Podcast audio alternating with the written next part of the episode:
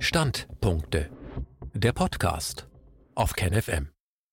Wenn der Maßnahmenstaat durchgreift und Grundrechte eingeschränkt werden. Ein Standpunkt von Sean Henschel. Es müsste mittlerweile jedem einleuchten, dass die Covid-19-Epidemie weitreichende Konsequenzen mit sich bringen wird und die staatliche Daseinsvorsorge gegenwärtig auf die Probe gestellt wird. Neben der gesundheitlichen Katastrophe, die sich jeden Tag weiter verschärft, bahnt sich eine wirtschaftliche Katastrophe hinzu. Die vom Export abhängige deutsche Wirtschaft gerät immer weiter in eine ernstzunehmende Schieflage, ohne dass eine Verbesserung in Sicht wäre. Die Lufthansa streicht mehrheitlich ihr Flugprogramm und erwägt, die eigenen Flugzeuge für weitreichende Kredite zu belasten. Der Reisekonzern TUI beantragt Staatshilfe. Die Autoindustrie fährt massive Sparprogramme in der Hoffnung, irgendwie durchzuhalten. Das Problem bei der ganzen Sache ist, dass Tausende von Arbeitsplätzen dranhängen und niemand verlässlich abschätzen kann, was bei einer Welle von Insolvenzanträgen und betriebsbedingten Kündigungen passieren wird. Dies trifft nicht nur die großen Konzerne, sondern vor allem auch die kleinen und mittelständigen Betriebe.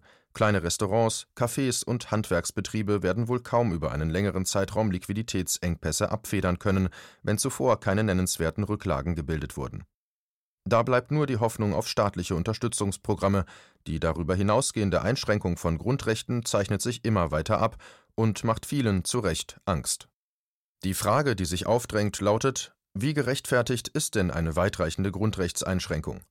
Als erstes gilt es zu verstehen, dass Grundrechte, ob als Abwehrrechte oder Sozialrechte konzipiert, nur gewährleistet werden können, wenn ein gewisses Maß an sozialer Stabilität vorherrscht.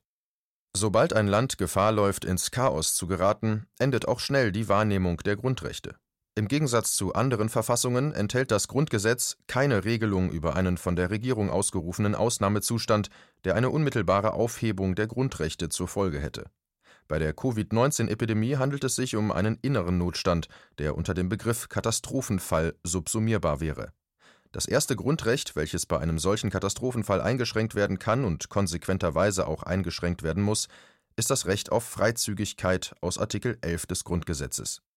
In Artikel 11 Grundgesetz heißt es, Zitat, Erstens, alle Deutschen genießen Freizügigkeit im ganzen Bundesgebiet. Zweitens, dieses Recht darf nur durch Gesetz oder aufgrund eines Gesetzes und nur für die Fälle eingeschränkt werden, in denen eine ausreichende Lebensgrundlage nicht vorhanden ist und der Allgemeinheit daraus besondere Lasten entstehen würden oder in denen es zur Abwehr einer drohenden Gefahr für den Bestand oder die freiheitliche demokratische Grundordnung des Bundes oder eines Landes, zur Bekämpfung von Seuchengefahr, Naturkatastrophen oder besonders schweren Unglücksfällen, zum Schutze der Jugend vor Verwahrlosung oder um strafbaren Handlungen vorzubeugen, erforderlich ist. Zitat Ende das im Rahmen der Eindämmung des Coronavirus anwendbare Infektionsschutzgesetz zur Verhütung und Bekämpfung von Infektionskrankheiten stellt ein Gesetz im Sinne des Artikel 11 Grundgesetz dar. In § 1 Infektionsschutzgesetz heißt es: Zitat Erstens Zweck des Gesetzes ist es, übertragbaren Krankheiten beim Menschen vorzubeugen, Infektionen frühzeitig zu erkennen und ihre Weiterverbreitung zu verhindern.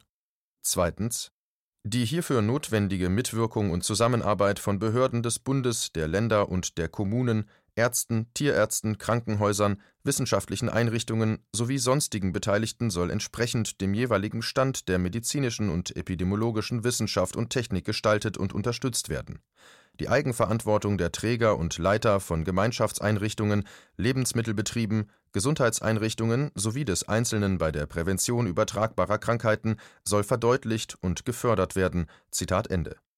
In § 28 Absatz 3 Satz 3 Infektionsschutzgesetz heißt es weiter: Zitat die Grundrechte der Freiheit der Person Artikel 2 Absatz 2 Satz 2 Grundgesetz, der Versammlungsfreiheit Artikel 8 Grundgesetz und der Unverletzlichkeit der Wohnung (Artikel 13 Absatz 1 Grundgesetz) werden insoweit eingeschränkt. Zitat Ende. Hinzu kommt noch ein möglicher Einsatz der Bundeswehr im Inland. Dieser ist unter besonderen Umständen verfassungsrechtlich möglich. In Artikel 35 Absatz 3 Grundgesetz heißt es: Zitat Gefährdet die Naturkatastrophe oder der Unglücksfall das Gebiet mehr als eines Landes so kann die Bundesregierung, soweit es zur wirksamen Bekämpfung erforderlich ist, den Landesregierungen die Weisung erteilen, Polizeikräfte anderen Ländern zur Verfügung zu stellen, sowie Einheiten des Bundesgrenzschutzes und der Streitkräfte zur Unterstützung der Polizeikräfte einzusetzen. Maßnahmen der Bundesregierung nach Satz 1 sind jederzeit auf Verlangen des Bundesrates im Übrigen unverzüglich nach Beseitigung der Gefahr aufzuheben. Zitat Ende. Das Grundgesetz ermöglicht es nur in ganz wenigen Ausnahmefällen, die Bundeswehr im Inland einzusetzen hier sei angemerkt, dass eine Hinzuziehung der Streitkräfte zu den anderen zuständigen Polizeikräften bei einer Naturkatastrophe oder bei einem Unglücksfall durchaus Sinn ergibt, wenn absehbar wird, dass die öffentliche Ordnung und die Funktionsfähigkeit des Staates anderweitig nicht mehr gesichert werden kann. Die Angst, dass massive Polizei- und Bundeswehreinsätze im Inland eine Bedrohung für die freiheitliche Grundordnung mit sich bringen könnten, ist in Hinblick auf die geschichtlichen Erfahrungen verständlich und berechtigt in Ausnahmesituationen besteht immer die Gefahr, dass der Maßnahmenstaat verfassungswidrig ausgeweitet wird und die damit einhergehende politische Instabilität von verfassungsfeindlichen Kräften missbraucht wird. Auch wenn gegenwärtig ein Coup d'État als unwahrscheinlich eingestuft werden kann, erhöht sich die Gefahr zunehmend mit der Verschärfung der Krise. Es wäre nicht das erste Mal, dass solche Ausnahmezustände von rechtsaußen oder linksaußen situierten Kräften zur vermehrten Einflussnahme bewusst ausgenutzt worden wären hier hilft nur ein aufmerksames Beobachten der Lage, gefolgt von sachlichen und vernunftgeleiteten Entscheidungen. Wo bestehende Strukturen zusammenbrechen, entstehen auch zugleich neue.